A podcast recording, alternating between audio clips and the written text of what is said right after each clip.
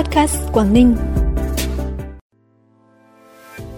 Ban chỉ đạo Trung ương về phòng chống tham nhũng tiêu cực triển khai kế hoạch kiểm tra tại tỉnh Quảng Ninh. Bắc Giang hoàn thành vượt chỉ tiêu số người tham gia bảo hiểm xã hội tự nguyện trong tháng cao điểm. Bắc Cạn giới thiệu văn hóa của đồng bào dân tộc tại tuần lễ du lịch Di sản văn hóa Ba Bể năm 2022 là những thông tin đáng chú ý sẽ có trong bản tin vùng Đông Bắc sáng nay, thứ 6 ngày 3 tháng 6. Thưa quý vị và các bạn, từ ngày 2 tháng 6 đến ngày 10 tháng 6, đoàn kiểm tra số 3 của Ban chỉ đạo Trung ương về phòng chống tham nhũng tiêu cực sẽ trực tiếp kiểm tra các đơn vị của tỉnh Quảng Ninh, gồm Thanh tra tỉnh, Công an tỉnh, Viện Kiểm sát Nhân dân tỉnh, Sở Giáo dục và Đào tạo, Cục Quản lý Thị trường tỉnh, Cục Thuế, Cục Hải quan và Bộ Chỉ huy Bộ đội Biên phòng tỉnh. Nội dung kiểm tra tập trung vào việc lãnh đạo chỉ đạo, tổ chức thực hiện công tác phát hiện, chuyển giao, tiếp nhận giải quyết tố giác, tin báo về tội phạm, kiến nghị khởi tố các vụ việc có dấu hiệu tội phạm về tham nhũng, kinh tế tiêu cực. Thời gian lấy số liệu báo cáo từ năm 2011 đến năm 2021. Thông qua kiểm tra nhằm đánh giá kết quả đạt được, những tồn tại hạn chế, khuyết điểm, nguyên nhân trong lãnh đạo chỉ đạo và tổ chức thực hiện công tác giám định, định giá của các cấp ủy, tổ chức, đảng và cơ quan chức năng. Sở Thông tin và Truyền thông thành phố Hải Phòng vừa có văn bản đề nghị các sở ban ngành, quận huyện triển khai hướng dẫn cán bộ công chức viên chức cài đặt và tuyên truyền người dân cài đặt ứng dụng Hải Phòng Smart trên điện thoại thông minh. Đây là hệ thống tiếp nhận và xử lý, trả lời những phản ánh của người dân, giúp tăng cường sự tương tác giữa người dân và cơ quan nhà nước, nâng cao hoạt động giám sát của người dân, các tổ chức và doanh nghiệp, cung cấp thông tin nhanh nhất đến các cơ quan nhà nước có chức năng để tiếp nhận, xử lý, kịp thời trả lời, giải đáp các phản ánh kiến nghị của nhân dân trên môi trường số. Ứng dụng Hải Phòng Smart được kỳ vọng sẽ góp phần cải tiến chất lượng, gia tăng sự hài lòng của người dân, phát huy trách nhiệm của cơ quan nhà nước khi tiếp nhận xử lý phản ánh kiến nghị của người dân, đồng thời hỗ trợ các cơ quan nhà nước trong việc tiếp nhận những phản ánh của công dân, tổ chức về các vấn đề bất cập trong xã hội. Kết thúc tháng cao điểm vận động nhân dân tham gia bảo hiểm xã hội tự nguyện trong tháng 5, toàn tỉnh Bắc Giang có 3.611 người tham gia mới bảo hiểm xã hội, đạt 124,5% kế hoạch tháng. Được biết, Bảo hiểm xã hội Việt Nam giao chỉ tiêu phát triển bảo hiểm xã hội tự nguyện đối với tỉnh Bắc Giang lũy kế đến hết năm 2022 là 40.107 người. Với kết quả của tháng cao điểm, lũy kế số người tham gia bảo hiểm xã hội tự nguyện của toàn tỉnh là 33.266 người, đạt 83% kế hoạch năm 2022.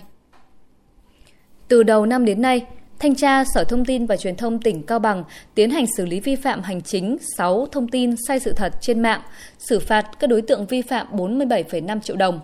Các đối tượng đã thực hiện hành vi vi phạm hành chính như đăng tải bài viết trên mạng xã hội có nội dung cung cấp, chia sẻ thông tin giả mạo, thông tin sai sự thật, xuyên tạc vu khống, xúc phạm uy tín của cơ quan, tổ chức, danh dự nhân phẩm của cá nhân, đưa thông tin giới thiệu cơ sở lưu trú du lịch không đúng sự thật khi chưa có cơ quan quản lý nhà nước có thẩm quyền chứng nhận, quảng cáo tuyên truyền và chia sẻ thông tin về hàng hóa dịch vụ bị cấm, vi phạm hành chính trong lĩnh vực bưu chính viễn thông, tần số vô tuyến điện, công nghệ thông tin và giao dịch điện tử. Từ những vụ việc trên, người dân cần sàng lọc thông tin trước khi tiếp nhận, đăng tải lên mạng xã hội, tránh biến mình thành đối tượng phát tán thông tin giả, sai sự thật, gây hoang mang trong dư luận. Bản tin tiếp tục với những thông tin đáng chú ý khác. Từ ngày hôm nay đến ngày 6 tháng 6, tỉnh Bắc Cạn tổ chức tuần du lịch Di sản văn hóa Ba Bể năm 2022 tại huyện Ba Bể với nhiều hoạt động phong phú, giới thiệu tôn vinh những giá trị di sản văn hóa của đồng bào dân tộc nơi đây, đồng thời quảng bá giới thiệu nhiều điểm đến của du lịch Bắc Cạn. Lễ hội gồm các hoạt động chính như khai mạc tuần du lịch gắn với công bố di sản văn hóa phi vật thể quốc gia múa bát của người Tây Bắc Cạn và lễ cấp sắc của người Giao Tiền, xã Đôn Phong, huyện Bạch Thông. Liên hoan hát then đàn tính các dân tộc Tài Nùng tỉnh Bắc Cạn lần thứ nhất năm 2022, trình diễn trang phục các dân tộc thiểu số tỉnh Bắc Cạn, trình diễn di sản văn hóa phi vật thể quốc gia tỉnh Bắc Cạn năm 2022, liên hoan ẩm thực các dân tộc Bắc Cạn gắn với trưng bày giới thiệu các mặt hàng nông sản ô cốp Bắc Cạn Ba Bể. Thời gian qua, các làng du lịch cộng đồng tại Lạng Sơn có ý thức nâng cao chất lượng dịch vụ, đa dạng sản phẩm du lịch nhằm đáp ứng nhu cầu của du khách. Qua đó, loại hình du lịch cộng đồng tại Lạng Sơn đã thu hút một lượng du khách lớn, trong đó có cả khách nước ngoài từ các nước châu Âu, châu Úc, ASEAN đến trải nghiệm và tìm hiểu về văn hóa bản địa. Lượng khách bình quân qua các năm tại mỗi điểm du lịch cộng đồng Lạng Sơn đạt trên 2.000 lượt khách một năm, tập trung chủ yếu tại làng du lịch cộng đồng Quỳnh Sơn, làng du lịch cộng đồng xã Hữu Liên.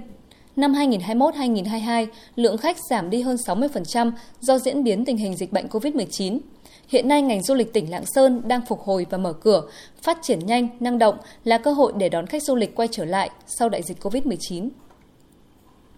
Từ ngày 31 tháng 5 đến ngày 5 tháng 6, Phòng Giáo dục và Đào tạo phối hợp với Hội Văn học Nghệ thuật thành phố Việt Trì, tỉnh Phú Thọ tổ chức triển lãm trưng bày tranh ảnh chào mừng kỷ niệm 60 năm ngày thành lập thành phố Việt Trì tại khu vực sân khấu chống đồng, công viên Văn Lang, thành phố Việt Trì.